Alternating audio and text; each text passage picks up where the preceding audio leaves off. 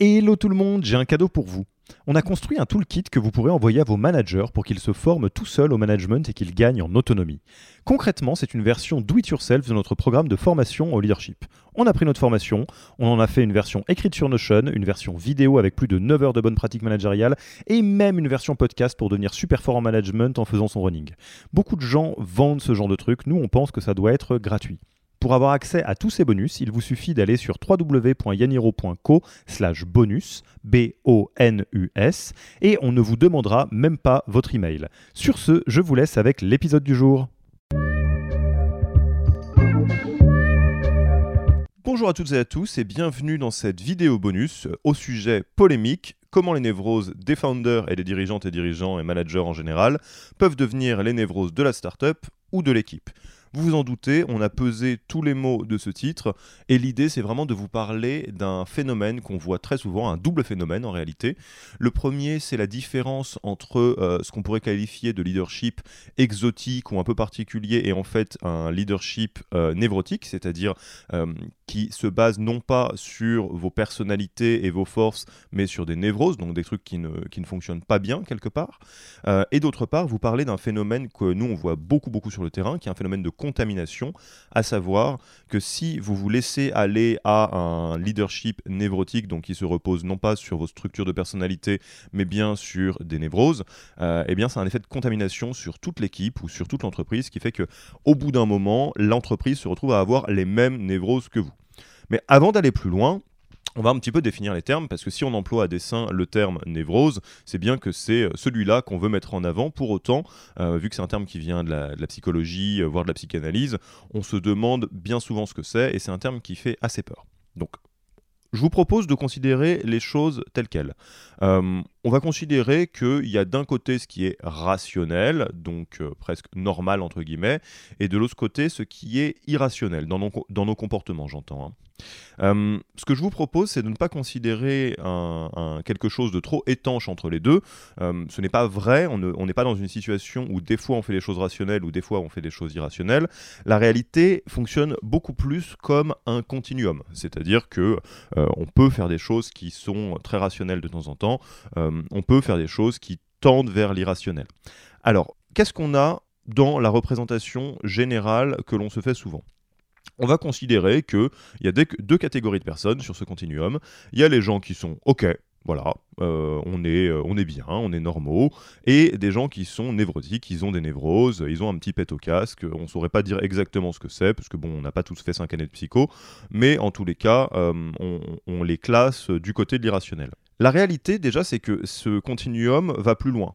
Déjà, à l'autre bout, à gauche du rationnel, bien plus loin que le mode « ok, être humain », on va avoir le mode « ok, machine pure et dure ». C'est-à-dire, une machine est totalement rationnelle, elle va faire systématiquement ce qu'il faut en fonction des bons inputs de départ. Et à l'autre bout du spectre de l'irrationnel, il y a quelque chose dont vous avez peut-être déjà entendu parler également, qui s'appelle la psychose, qui n'est pas la névrose, qui est un peu le stade au-dessus, et qui est assez différent de la névrose en termes de dysfonctionnement psychologique. Pour vous faire la réponse très courte, la différence entre la névrose et la psychose, c'est que la psychose est une coupure totale de la réalité. C'est ce qu'on va avoir dans la schizophrénie, par exemple, ou des forts accès de paranoïa. C'est quand la personne ne sait pas elle-même qu'elle a un problème. Alors qu'une névrose, ça ressemble plus à un mode de fonctionnement un peu irrationnel dont on est tout à fait conscient ou consciente. Donc ce que ça va donner, c'est par exemple une dépression peut être considérée comme une névrose, les troubles obsessionnels compulsifs sont considérés comme des névroses dans les DSM et toutes les différentes manières de classifier les pathologies. Et donc là, on est dans une situation où la personne est consciente qu'il y a un problème. Et alors, toute la question qu'on va se poser, c'est où est 99% de la population ? Est-ce que 99% de la population va se trouver du côté du bon côté du rationnel, donc du côté OK, ou du côté névrotique, ou du côté psychotique, machine ? La réalité, en fait, c'est que 99% d'entre nous sont du côté plutôt névrotique, et il y a une petite partie d'entre nous, de la population adulte, qui va être 100% dans le rationnel. La réalité, c'est qu'on surfe un peu sur ce continuum dans lequel on passe pas mal de temps dans l'irrationalité, parce qu'en réalité, la névrose est une forme de dysfonctionnement de pensée qui est très, très, très, très, très répandue, et globalement, c'est assez compliqué de se retrouver à l'âge adulte sans avoir été cabossé d'une manière ou d'une autre. Donc ça, déjà, c'est pour vous poser un peu le tableau. Oui, nous sommes tous névrosés, mais c'est pas parce que ce gros mot fait peur que ça change la réalité. Alors, ceci étant, je voulais vous partager deux définitions de la névrose pour qu'on parte des bonnes bases. La première, c'est une de Jean Thuyer, qui présente la névrose comme les irrationalités provoquées par des mécanismes inconscients dont la personne reste plus ou moins consciente. Là, on retrouve bien les éléments dont je vous ai déjà parlé, à savoir une conscience de l'irrationalité, donc la personne est plus ou moins consciente de ses irrationalités, et on trouve une piste d'explication de d'où viennent les névroses. Ça vient de mécanismes inconscients. Bon, voilà, on voit très bien à quoi ça peut ressembler. Les mécanismes inconscients qui ont été créés bien souvent par l'enfance et l'adolescence et différents épisodes de vie. On ne va pas rentrer dans les détails, ce n'est pas un cours de psychologie ou de psychanalyse, mais on voit bien comment ça marche. Je vous propose une deuxième définition que je trouve très jolie par Kets de Vries. Il considère que la névrose, c'est le reflet extérieur du théâtre intérieur. Donc ça, c'est assez joli et c'est assez vrai au quotidien, au sens où notre théâtre intérieur comporte beaucoup d'irrationalité. C'est un peu normal, c'est un peu fait comme ça. Et pour autant, les névroses sont le reflet extérieur de ces irrationalités internes. Et ça, c'est assez important parce que ça nous permet de bien comprendre, d'une part, que en tant qu'être humain adulte, on n'est pas rationnel, ou en tout cas, on n'est pas tout le temps rationnel, on est soumis à nos propres névroses et donc à certaines irrationalités, qu'on en ait conscience ou pas, Jean Thuyer disait bien, on est plus ou moins conscient, et d'autre part que c'est pas tout à fait nous qui pilotons ces comportements-là, c'est plutôt un théâtre intérieur, des mécanismes inconscients, etc. Donc ça, c'est juste pour poser le décor. On est tous plus ou moins névrosés, on peut bosser dessus évidemment, et évidemment ça va avoir un impact, ou ça peut avoir un impact sur notre management et notre leadership. Alors du coup, je vous parlais de l'effet de contamination, et qui est vraiment le problème numéro un, parce qu'on pourrait dire, bon voilà, vous avez un management névrotique, un leadership un peu névrotique, mais est-ce bien grave finalement? Si on se dit que tout le monde est névrosé, est-ce qu'on va lutter contre cet effet de la nature? Alors c'est pas exactement là où se trouve le problème. Le problème, c'est que par votre place particulière vis-à-vis de l'équipe ou de l'entreprise, vous allez avoir un effet de contamination très fort, à savoir que c'est pas le fait que vous soyez névrotique qui pose problème, c'est que par votre place, vous allez créer une équipe à votre image. Donc vous allez avoir le théâtre intérieur qui se retrouve à l'extérieur dans votre équipe. Comment ça marche, ce truc-là? Pourquoi est-ce qu'on vous le présente aujourd'hui et à quoi ça ressemble? Donc déjà, il y a effectivement cet effet de contagion, c'est-à-dire que à partir du moment où vous avez un rôle qui est central vis-à-vis d'une équipe, si vous êtes névrotique, ça contamine les gens qui sont autour de vous. Donc que ça soit la startup si vous êtes fondateur, fondatrice, ou les équipes si vous êtes team leader, manager. Ensuite, pourquoi est-ce qu'on en parle particulièrement dans une formation qui est destinée au leadership en startup? Parce que au ratio du nombre de personnes de la boîte, votre impact est énorme. La boîte est une boîte de petite taille, donc est-ce qu'il y a des gens névrosés dans les boîtes du CAC 40 ? Ah oui, un certain nombre, même une très très grande partie, mais pour autant, l'entreprise est tellement grande et la culture est tellement forte et les process sont tellement ancrés que l'impact est moindre que dans une boîte de petite taille et une équipe de petite taille. Ensuite, il y a quelque chose qui est à noter, parce qu'on pourrait se dire, mais pourquoi est-ce que l'équipe suit quelque part ? Est-ce que j'ai vraiment besoin de suivre mon manager avec toutes ses névroses? Bah, la réalité qu'on voit tout le temps sur le terrain, c'est que ça crée un très fort dilemme. Quand on travaille avec un manager ou une manager qui est assez névrotique, et si ça a déjà été le cas pour vous, vous pourrez tout à fait vous rappeler de ça, vous n'avez que deux choix en tant que membre d'équipe. Soit vous sacrifiez le réel, c'est-à-dire vous avez envie de bien vous faire voir et de bien être considéré dans l'équipe, et donc vous allez danser avec votre manager sur ses irrationalités, même si ce ne sont pas les vôtres. Soit vous pouvez sacrifier vos besoins. Et vos besoins, les premiers besoins, c'est des besoins de sécurité psychologique, des besoins de reconnaissance vis-à-vis du manager. Et donc, vous pouvez dire, non, cette personne fait n'importe quoi, donc je vais essayer d'aller à l'encontre de ce qu'il ou elle me dit de faire.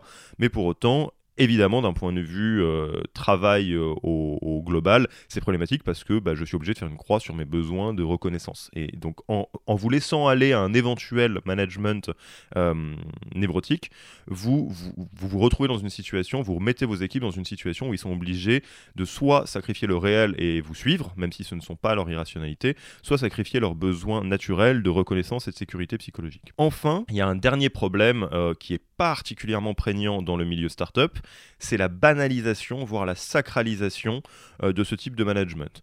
Alors, je ne saurais pas trop vous dire d'où ça vient, mais ce qui est sûr, c'est qu'en startup, on aime bien ce qui sort de l'ordinaire, ça on peut comprendre, il y a un côté innovation, et c'est le cas aussi dans le management. Donc, il y a beaucoup de choses qui vont être considérées comme du management exotique, on va regarder de l'extérieur en se disant « Ah ouais, c'est tout à fait particulier, cette manière de manager », alors qu'en réalité, c'est l'expression de névrose, donc de l'irrationalité, ce qui va poser des gros problèmes pour la personne et pour l'équipe. Donc là, maintenant qu'on a posé les bases, l'idée c'est vraiment de vous permettre de bien réfléchir à ces choses-là, de bien avoir conscience de comment fonctionne à la fois cette logique de management névrotique, pourquoi est-ce que les névroses sont présentes dans chacun d'entre nous, chacune d'entre nous, et pourquoi est-ce que ça pose un très gros problème vis-à-vis de l'équipe et des startups, et donc pourquoi vous devriez être à l'affût de manifestations de management névrotique chez vous, pour pouvoir un peu aller à l'encontre de cela, arriver à résister un petit peu pour éviter d'avoir un impact très négatif sur les différentes équipes que vous managez.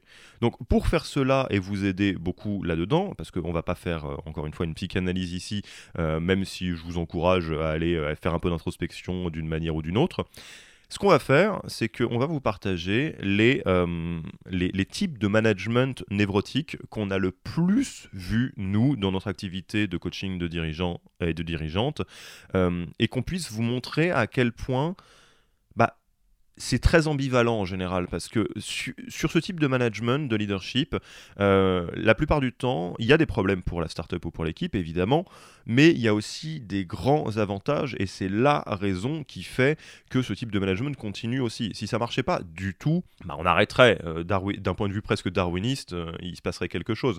Là, ce n'est pas exactement ça qui se passe. Ce qui se passe, c'est qu'il y a du bon, il y a du moins bon, et pour être de l'autre côté du coaching, on peut vous dire que le moins bon l'emporte en réalité. Et que donc, il ne faut pas se laisser piéger par les différents avantages que ça a l'air d'apporter. Deuxième point, donc avant de vous présenter les différents types de névroses qu'on a l'habitude de voir dans nos coachings de dirigeants, pour que vous puissiez vous en prémunir, on ne va évidemment pas vous présenter des exemples de start-up, ça serait quand même très très malvenu que de mettre ces gens sur le grill, mais pour que vous puissiez comprendre de quoi on parle, on va faire des exemples de cinéma. Donc comme ça, vous allez voir de quoi on parle. Commençons sans plus attendre par la première névrose qu'on retrouve le plus en startup. C'est vraiment quelque chose qu'on repère à des kilomètres. Le côté compulsif. Et évidemment, un fondateur compulsif, ça fait une startup compulsive. Un manager compulsif, ça fait une équipe compulsive. Donc si vous n'avez pas reconnu la photo, il s'agit bien évidemment du film American Psycho. Et si vous ne l'avez pas vu, je vous laisserai le voir et comprendre pourquoi est-ce que ce charmant personnage est passionné par les détails de sa carte de visite et y passe un temps fou, ce qui est un vrai trait marquant de personnalité compulsive. Alors comment est-ce qu'on reconnaît un type de management ou de leadership compulsif ? Déjà par un très très fort perfectionnisme. Alors soyons clairs, il y a trois types différents de perfectionnisme. Il y a le perfectionnisme entre guillemets ok et assez sain, qui n'est pas frénétique, qui est souvent présent chez les personnalités dites de gestionnaires, il n'y a pas de problème là-dessus.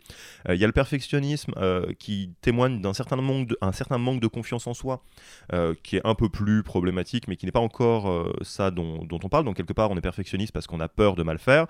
Et il y a celui dont on parle aujourd'hui, le perfectionnisme de la frénésie compulsive. Donc ça, c'est vraiment encore autre chose et vous pourrez le repérer assez facilement parce que c'est un perfectionnisme qui n'accepte absolument pas l'échec.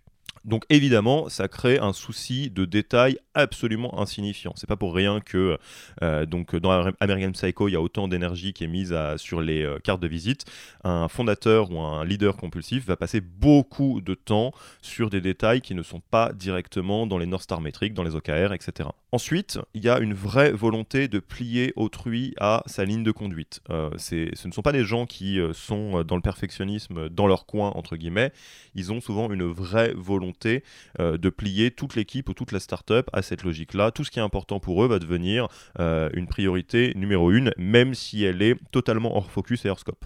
Évidemment, ce sont des personnes qui ont une incapacité totale à se détendre, hein. C'est des personnes qui vont avoir beaucoup de mal à lâcher ce côté très compulsif qui va un peu les bouffer de l'intérieur. Et fatalement, ça crée beaucoup de dogmatisme. C'est des gens qui peuvent donner l'impression de se baser sur de la rationalité, mais qui à la fin, quand on les pousse dans le retranchement, vont dire des choses du genre « bah non, on va faire les choses comme ça, parce qu'on les fait comme ça, parce que c'est comme ça, parce que c'est la meilleure manière de faire, et j'ai pas envie de discuter avec toi ». Alors pourquoi est-ce que c'est très utile pour une start-up d'avoir ce genre de leadership, un leadership compulsif? Encore une fois, s'il n'y avait pas d'avantage, ça ne tiendrait pas dans le temps. On n'aurait pas ce genre de leadership un peu exotique, faussement exotique et totalement névrotique partout dans le milieu start-up français. La première chose, faut bien le noter quand même, c'est qu'il y a une qualité du delivery qui est hors norme. Évidemment, à partir du moment où on est perfectionnisme jusqu'à s'en faire du mal, hein, quasiment, on a du delivery qui est parfait. Alors parfait dans la définition de la personne qui le fait, mais parfait quand même. Ensuite, il y a souvent une puissance très forte dans l'exécution. C'est des personnes et des équipes qui sont des gros bosseurs, mais à défaut d'efficacité. Encore une fois, le problème numéro 1, c'est bien souvent que ce qui va dicter et ce qui va guider l'attention de ces personnes-là va être ce qui est important pour elles et pas forcément pour la boîte. Donc on peut avoir une grosse puissance d'exécution, mais taper dans la direction qui n'est pas du tout la bonne. Ce que ça crée comme problème pour la startup ou pour l'équipe, c'est évidemment une très grande rigidité de process. Souvent, on trouve des équipes qui sont sclérosées, des startups qui sont sclérosées, et dans un environnement où il faut réagir vite, ce n'est absolument pas opérant, évidemment. Il y a souvent un manque de stratégie et de vision globale. Je ne saurais pas trop l'expliquer non plus dans les détails, enfin, ça serait trop long plutôt pour de le faire ici, mais il y a une vraie logique de ce qui intéresse une personnalité compulsive va être ce qui intéresse la personnalité compulsive à l'instant.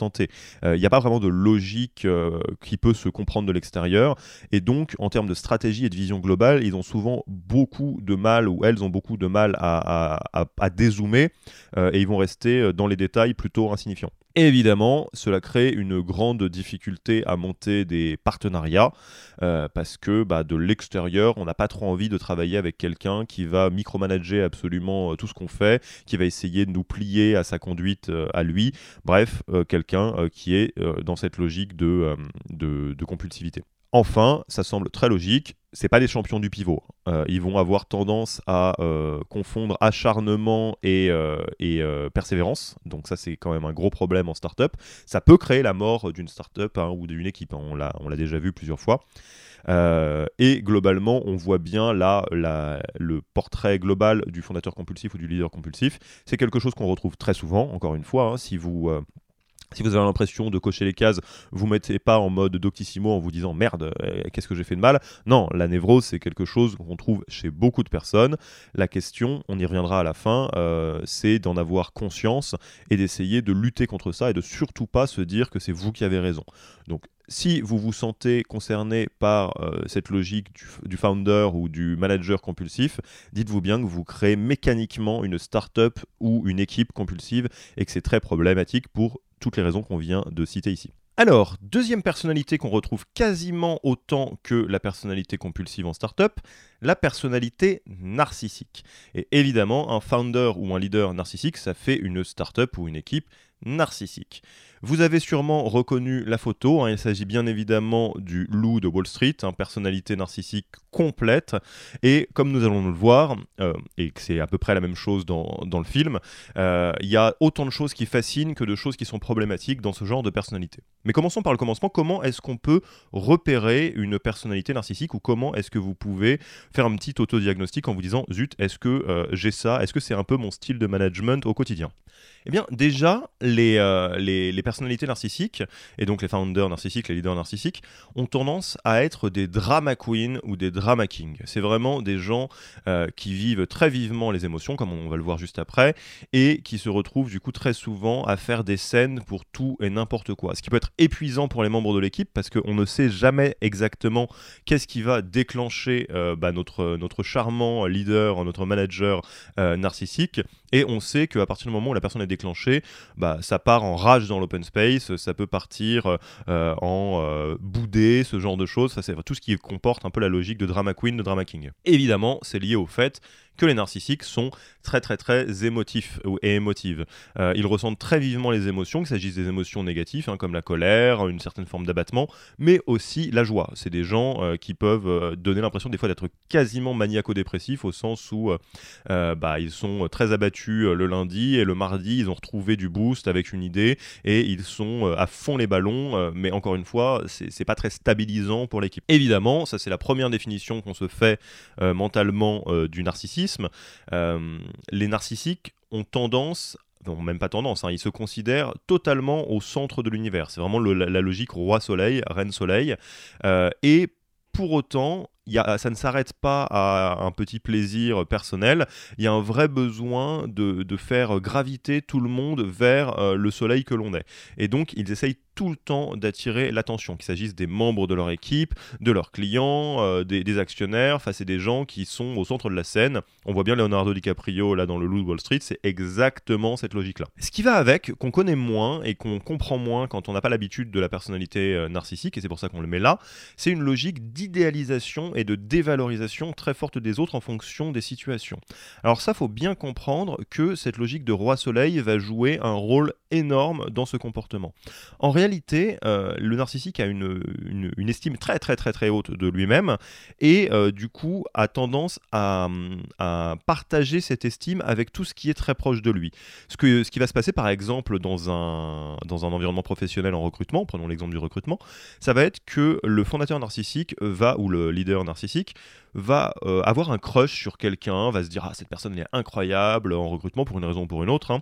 Et dans ce cas-là, elle va commencer à l'idéaliser, à se dire « Ah ouais, mais cette personne-là, faut qu'on la recrute, non, fuck le process, il faut impérativement qu'elle nous rejoigne, allez, j'utilise un peu mon autorité pour faire ça. » Bref, on est dans l'idéalisation, on a quitté le rationnel, on est dans l'irrationnel.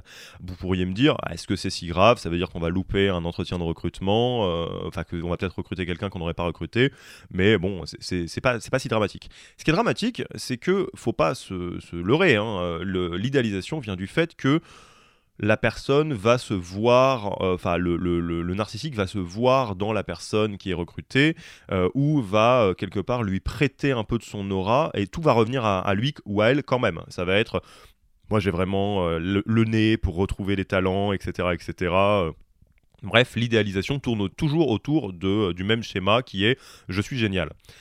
Et donc évidemment, dès que la personne va faire quelque chose qui n'était pas prévu dans le script du narcissique, parce que c'est une vraie personne, hein, et parce qu'elle a son propre libre arbitre, et que globalement elle ne collera pas à l'idéalisation, hein, l'idéalisation par principe ça veut dire que c'est quelque chose qui n'est pas possible, et bien là le coup près va tomber, le retour de flamme va tomber immédiatement, et on va basculer dans une logique de dévalorisation très forte.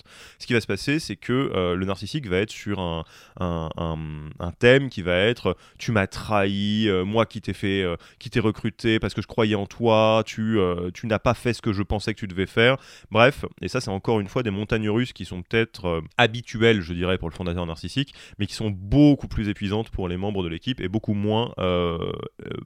plus contre-productives, je dirais. Ensuite, il y a évidemment, comme pour le compulsif, mais pour des raisons différentes, un grand besoin de contrôle des gens autour. Autant le compulsif a tendance à vouloir contrôler son environnement et les tâches, donc ce qu'il produit. Les fondateurs narcissiques et les leaders narcissiques ont besoin de contrôler les autres. C'est un peu la cour du roi, et comme dans la réalité de la cour du roi, il faut impérativement avoir la main mise sur les gens pour éviter que ça parte en Game of Thrones et de se retrouver déchu de son propre trône. Donc c'est pour ça que les narcissiques ont tendance à être très dans le contrôle des gens qu'il y a autour d'eux. Alors évidemment, en termes d'avantages pour la start-up, il y a quelque chose d'assez logique. On voit Leonardo DiCaprio en train de galvaniser les foules. Le charisme des fondateurs narcissiques est absolument exceptionnel et indépassable. Les personnes les plus charismatiques que vous avez rencontrées sont très vraisemblablement des personnes narcissiques, et ça serait jeter le bébé avec l'eau du bain que de leur enlever ça. Il n'y a pas plus efficace pour galvaniser des équipes et des foules, et évidemment que ce charisme et cette énergie a une aura qui est très positive et que ça fonctionne quelque part. Également, on peut dire que les fondateurs narcissiques sont très très bons en prise de risque. On va voir plus tard que c'est pour des mauvaises raisons, mais toujours est-il que dans certains cas de figure, quand il faut prendre des risques, eux, on va dire, ça leur fait pas peur. Alors, qu'est-ce qui est problématique et pourquoi est-ce que on ne veut pas s'arrêter à vous dire « Bah c'est très bien, vous êtes narcissique, vous êtes comme vous êtes, pas d'inquiétude, continuez comme ça, etc. etc. » Parce que la réalité, c'est que le narcissisme se base sur une névrose, donc totalement irrationnelle, et que vous avez une vision biaisée de vos propres forces et de vos propres limites, et que vous avez aussi une vision biaisée d'à quel point vous ramenez toujours les choses à vous. Alors qu'on devrait parler d'équipe, de start-up, on devrait parler d'un certain niveau de rationalité, de prendre des décisions qui sont éclairées, etc. Ce que ça veut dire, c'est que ce genre de leader a tendance à avoir une stratégie qui est incohérente et inconséquente. Incohérente parce que ils vont toujours être attirés par le nouvel objet brillant qu'ils ont en tête, vu qu'ils ont une très haute estime d'eux-mêmes, la nouvelle idée qu'ils ont eue sera forcément la meilleure. Inconséquente parce que même s'ils sont très bons en prise de risque, ils vont avoir tendance à faire all-in sur des choses qui mériteraient peut-être un peu plus de travail, d'analyse pour savoir si il faut prendre cette décision ou pas. Donc évidemment, le facteur de risque est très très très élevé parce qu'il faut bien comprendre qu'ils ne sont pas bons en prise de risque de manière éclairée, ils sont bons en prise de risque parce qu'ils ont une opinion d'eux-mêmes qui est trop haute. Et donc ils se disent, si je prends une décision, c'est évidemment la bonne, donc ce n'est pas risqué, et dans la vie il faut prendre des risques, sous-entendu se donner un petit shoot d'adrénaline, parce que souvent ils sont très en recherche de ce genre de choses-là, et donc évidemment ça crée un facteur de risque qui est très élevé pour l'équipe et pour la start-up. Ce qui va avec, c'est qu'ils ont tendance à avoir ils ont les mains qui brûlent, c'est des paniers percés, ils gaspillent énormément de ressources, un peu pour les mêmes logiques, parce qu'ils ont une confiance énorme dans le fait que les ressources vont revenir, de toute façon c'est les meilleurs, donc évidemment qu'ils vont réussir à trouver une manière de faire re-rentrer de l'argent. Ce qui va avec, c'est que souvent, ce qu'on disait avec le côté adrénaline, c'est des gens qui vivent à 200 à l'heure, et dépenser beaucoup d'argent, ça fait partie de cette logique-là. Évidemment, au niveau de l'équipe et de la start-up, il y a un problème de politique et de révolte. Je vous ai dit tout à l'heure que c'était une logique de Game of Thrones, qu'ils ont un grand besoin de contrôle parce qu'on parle bien de la cour du roi. Bah oui, effectivement, c'est la cour du roi, et assez vite, les membres de l'équipe vont jouer ce jeu-là. Ils savent qu'ils peuvent monter les échelons en étant idéalisés par le boss ou la boss, et qu'au contraire, ils peuvent les dégringoler à toute allure si un jour le boss ou la boss ne les aime plus. Donc ça crée beaucoup de politique et beaucoup de révolte, parce que c'est évidemment un mode d'organisation qui n'est pas juste. Troisième personnalité qui est au moins aussi répandue dans le milieu startup que la personnalité compulsive et narcissique, la personnalité paranoïaque. Et évidemment, un fondateur paranoïaque, ça fait une startup paranoïaque, un leader paranoïaque, ça fait une équipe paranoïaque. Alors, je ne vais pas vous faire l'affront de vous demander de deviner d'où vient la photo du film. Il s'agit bien évidemment de Tony Montana dans Scarface, qui est un paranoïaque notoire, hein, rappelez-vous, qui il tue son meilleur ami pour différentes raisons. Je vous laisse voir le film si vous ne l'avez pas vu. Et globalement, c'est quelque chose qu'on retrouve très souvent en start-up, encore une fois, au moins autant que les compulsifs et les narcissiques. Pour autant, ça fonctionne pas de la même manière, et la névrose ne fonctionne pas de la même manière, n'amène pas le fondateur ou le team leader au même endroit. Comment est-ce qu'on reconnaît le fondateur paranoïaque, le leader paranoïaque, étant entendu qu'on n'est pas souvent, on n'est pas tout le temps dans une logique Scarface avec une pyramide de cocaïne devant soi. La première chose qui est à noter, c'est que les paranoïaques ont une impression de danger et de risque qui est omniprésent. Alors évidemment, ils vont pas le vivre comme quelque chose qui est anormal, encore une fois, hein, et c'est irrationnel, mais ils sont un petit peu borderline par rapport à ça. Ils savent pas trop à quel point c'est leur cerveau qui leur joue des tours ou à quel point c'est la réalité, et ils vont avoir tendance, dans le doute, à considérer que c'est la réalité. Donc ils vont avoir l'impression que la concurrence est en train de faire quelque chose contre eux, qu'il y a des risques vis-à-vis des actionnaires, qu'il y a le leader de la boîte d'à côté ou de l'équipe d'à côté qui est en train de préparer un sale coup, etc., etc. Et du coup, il y a une logique de précaution qui est complètement inutile pour faire face à la menace. Les leaders paranoïaques sont sans cesse absolument surpréparés pour absolument tout ce qui pourrait arriver, mais malheureusement c'est évidemment inutile et c'est très irrationnel. Ensuite, il y a une logique de suspicion et de défiance à l'égard des autres. Faut pas se leurrer, quand on est face à un paranoïaque, dans le meilleur des cas, ponctuellement il va vous considérer comme une personne de relative confiance, mais à la fin, ça finira par disparaître et vous serez en défiance, il y aura de la suspicion vis-à-vis de vous, d'une manière ou d'une autre, parce qu'à la fin, les paranoïaques ne font confiance qu'à eux-mêmes. Encore une fois, pensez à Tony Montana dans Scarface. Évidemment, les paranoïaques sont assez violents et ont tendance à riposter très fortement face à ce qui est perçu comme une menace. Donc va y avoir de la déflagration de violence contre la concurrence, éventuellement contre les actionnaires s'ils sont perçus comme une menace, mais aussi dans une équipe, pour peu qu'il ait l'impression ou qu'elle ait l'impression que vous soyez en train de comploter contre il ou elle, va y avoir une riposte et elle va être assez brutale en règle générale. Ce qui est intéressant, et ça c'est peut-être la meilleure manière de repérer, je dirais, quelqu'un de paranoïaque, hein, et donc un leader, un manager paranoïaque, et où vous posez la question de est-ce que vous l'êtes vous-même un petit peu, est-ce que vous avez cette névrose-là, c'est que c'est des personnes qui sont sans cesse en train d'affirmer qu'ils sont archi-rationnels et archi-objectifs, et souvent c'est des grands raisonneurs. Et alors ça fait un peu illusion, parce que souvent c'est des personnes qui sont extrêmement logiques. Et donc, ils sont capables de démontrer par A plus B qu'ils ont raison. Mais quand on creuse un peu, on se rend compte de la faille, et la faille, elle n'est pas là où on croit. Souvent, c'est des personnes qui raisonnent extrêmement bien, qui sont extrêmement logiques, mais sur des présupposés qui sont faux. C'est au tout début que ça pose problème. Donc, le raisonnement est bon, la logique est bonne, le déroulé est bon, mais c'est ce qu'il y avait au tout début qui pose problème. Donc par exemple, ça va être des choses du genre « Non mais là, il faut impérativement qu'on réagisse face à la concurrence. Est-ce que tu as lu le dernier article de nos concurrents sur Madiness ? Est-ce que tu as vu ce qu'ils ont dit ? Tu as bien compris ce que ça veut dire ?» Bah oui, non, en fait, en réalité, peut-être qu'il serait bon de réagir de manière assez organisée face à une menace de la concurrence si c'était le cas, bien sûr, mais le problème c'est qu'en lisant l'article de Madiness sur la concurrence, vous qui n'êtes pas névrotique paranoïaque, vous allez juste vous dire... Bon, bah non, moi je vois rien là, et c'est vraiment la névrose paranoïaque qui va prendre le dessus et donc faire résonner un peu le côté menace et du coup essayer de s'organiser pour faire face à la menace. Attention, j'en profite pour placer ce détail-là. La personnalité paranoïaque peut être soit névrotique, soit psychotique, on en a parlé.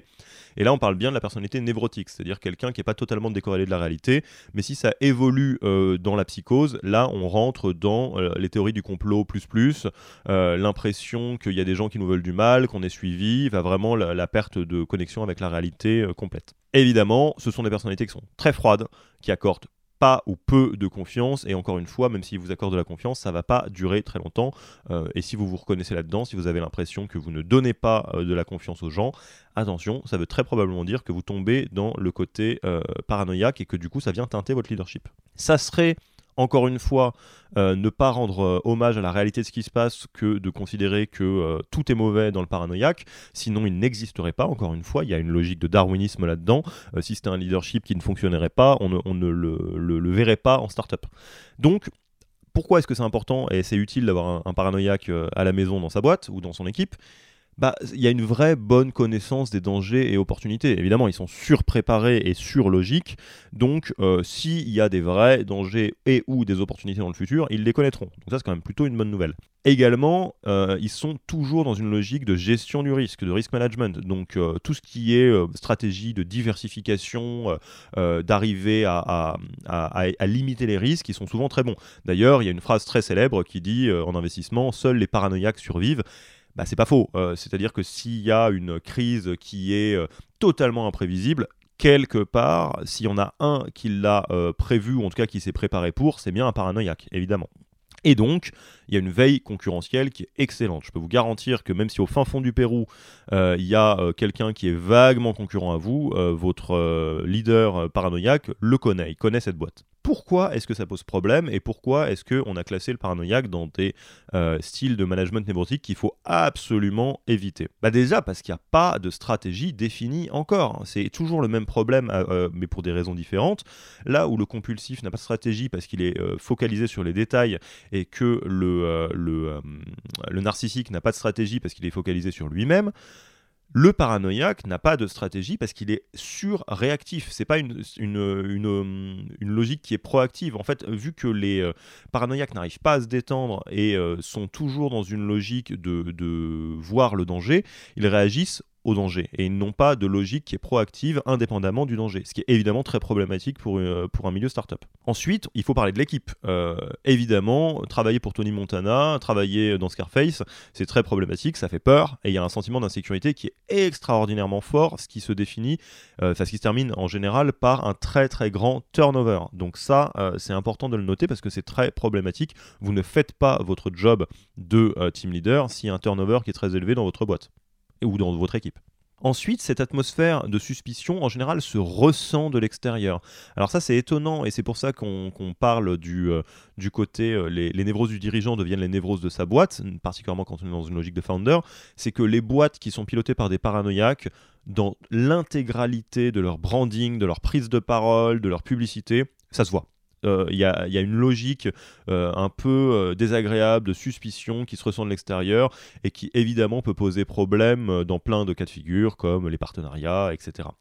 Je vous ai parlé des 3 plus répandus en startup. Je vous en parlais d'un 4e qui est moins répandu, qui est un peu plus sous le radar. La névrose, qui ne s'appelle bien évidemment pas la névrose robot, je vais vous donner le vrai nom tout à l'heure, mais globalement, cette névrose qui crée une vraie déconnexion avec les émotions et avec certaines règles sociales un peu classiques. Le mot, le choix de mots pour la pathologie, il fait un peu peur, il est un peu long, c'est pour ça que je ne l'ai pas mis, ça s'appelle l'alexithymie. Littéralement, alexique, ne pas avoir de mots, thymie pour les émotions. Donc c'est les personnalités presque daltoniennes des émotions qui n'arrivent pas à les comprendre et qui ne les ressentent pas. Donc quelque part, un robot, d'où notre charmant robot du Magicien d'Oz. Alors, comment est-ce qu'on repère ce profil chez un fondateur, chez un team leader ou chez vous potentiellement ? Alors déjà, le point de départ, alexithymie n'a pas de mots pour les émotions, c'est qu'ils ne ressentent pas les émotions, donc c'est vraiment une pathologie un peu particulière, parce que c'est exactement comme un daltonien qui ne voit pas les couleurs, ils ne ressentent pas les émotions pour de vrai, et du coup, ils ne les comprennent pas. C'est-à-dire, ils ne comprennent pas les émotions chez eux. Alors non, chez eux, ils ne comprennent pas les émotions parce qu'ils n'en ont pas, mais ils ne comprennent pas les émotions chez les autres. Donc par contre, ils peuvent les déduire tel un daltonien. C'est pour ça que je prends l'exemple du daltonisme. C'est que les daltoniens ont tendance à confondre les couleurs, mais par contre, à pouvoir rationaliser dessus. Par exemple, s'ils voient le ciel et qu'ils pensent qu'il est violet, ils vont se dire « bah non, le ciel, il est bleu, donc il y a quand même plus de chances qu'on soit sur une couleur qui est bleue ». les fondateurs ou les personnalités qui sont un peu alexithymiques ont la même stratégie, souvent. C'est-à-dire qu'ils ne comprennent pas les émotions, par contre, ils peuvent les déduire. Ils se disent « Ah bah tiens, telle personne est en train de pleurer, ça veut probablement dire que cette personne est triste. » Alors ça fait un peu bizarre dit comme ça, mais c'est vraiment comme ça que ça se passe hein, pour ces personnalités-là. Et d'ailleurs, si vous nous écoutez, si vous m'écoutez et que vous avez... si vous êtes un peu dans ce cas-là, vous voyez très bien de quoi je parle. En général, le langage de ces personnes-là est très neutre. Presque vraiment comme si on lisait une notice de manuel. Il n'y a pas d'émotion, littéralement. Et souvent, voilà, on a le sentiment qu'il y a quelque chose qui déconne. Souvent, on les classe... par erreur, parce que c'est pas comme ça que ça se passe dans l'autisme, on va dire que c'est des gens qui sont un peu autistes. Ces gens sont pas autistes, ils sont alexithymiques, et c'est juste que fatalement les émotions prennent une place tellement élevée dans notre vie d'être humain que quand on est coupé des émotions complètement, ça donne un sentiment de langage qui est totalement neutre. Évidemment, ça crée pas mal de difficultés dans la communication quotidienne parce que contrairement aux trois autres névroses que j'ai mises en avant, donc le côté compulsif, narcissique et paranoïaque, l'alexithymie, c'est quelque chose qui n'est pas très connu. Donc, les gens ne sont pas ouverts par rapport à ça, ils ne comprennent juste pas ce qui se passe, ce qui crée beaucoup de difficultés dans la communication. Évidemment, ils sont suradaptés et surrationnels. Je vous en parlais au tout début, que tout à gauche de la logique rationnelle, il y a tout ce qui est langage machine, hein, où globalement, tout va être fait comme on a dit qu'on allait le faire, les émotions ne jouent pas un rôle là-dedans. Les alexithymiques sont comme ça, ils sont surrationnels, c'est des gens qui vont dire qu'est-ce qu'il faut faire pour faire un régime, il faut que je fasse plus de sport et que je mange moins, bon bah voilà je vais faire ça, et ils le font, parce qu'il n'y a pas d'émotion sur le chemin, donc ils fonctionnent quelque part comme des robots, et donc ils sont très très très adaptés à leur environnement aussi, hein. Souvent c'est des gens qui ont d'ailleurs des belles réussites professionnelles hein, paradoxalement. Évidemment, pour compléter un peu le tableau, c'est des gens qui vivent un vrai handicap affectif, hein, au sens où c'est assez difficile pour eux de se connecter à des gens, et ça c'est important de le souligner. Ils veulent se connecter à des gens, hein, bien souvent. Ce n'est pas des gens qui ont un désintérêt du social. Ils ont une vie sociale. Mais par contre, vu qu'ils n'ont pas la case émotionnelle, ils n'ont pas ce hardware, ça rend le relationnel et le social difficile. Enfin, ça va avec, c'est en bundle, ils ont souvent un relatif manque d'intérêt pour le futur. C'est particulièrement clair quand ils sont dans une position de management ou de leadership. Ils sont très centrés sur le présent parce que, quelque part, comme une machine, ils déroulent l'équation de ce qu'on leur demande sans essayer d'aller regarder plus loin ce qui se passe. Alors... Donc ça, c'était très important de pouvoir parler de ces traits marquants parce que c'est quelque chose qu'on voit moins, au sens qu'on a moins l'habitude de repérer, mais pour autant, il y en a quand même pas mal en start-up. Il y a pas mal de leaders qui fonctionnent comme ça, de managers d'équipe et de fondateurs. Très souvent, sans faire des stéréotypes, on les retrouve dans des profils tech, hein, soyons très concrets. Donc, si vous vous reconnaissez dans ces traits-là, moi j'ai beaucoup de tendresse pour vous, j'ai moi-même des très bons amis qui sont comme ça, pour de vrai en plus, voilà, sachez bien qu'on est bien dans une logique qui va potentiellement poser quelques problèmes dans l'environnement startup si vous êtes manager et qu'il faut en être conscient pour avoir les bons leviers pour réagir là-dessus. Ceci étant, on va rester du côté des avantages. Encore une fois, il n'y aurait pas ce genre de cas de figure dans lequel il y aurait des managers robots ou des leaders robots en start-up si ce n'était pas utile. Et évidemment, ils sont très très très adaptés en entreprise, mais souvent beaucoup moins en tant que dirigeant. C'est-à-dire, avoir quelqu'un comme ça dans son équipe, c'est pas hyper problématique en général. Au contraire, hein, c'est des gens qui sont littéralement des bons soldats avec ce que ça implique de positif. Ils vont aller dans le sens de la stratégie. Donc c'est vraiment quelque chose qui est à souligner et à tous les échelons de l'entreprise. C'est-à-dire même si ça peut poser problème dans une position managériale sous sa forme la plus brute, on reste quand même dans une logique d'adaptation qui est très utile. C'est des profils qui sont souvent très arrangeants. Ils n'ont pas d'ego en fait, pas du tout, 0% d'ego, parce que l'ego ça vient beaucoup des émotions, et donc ils sont très ouverts au compromis, à la concertation. Ce qui les intéresse, c'est de savoir qu'est-ce qu'il faut faire et on va le faire, point.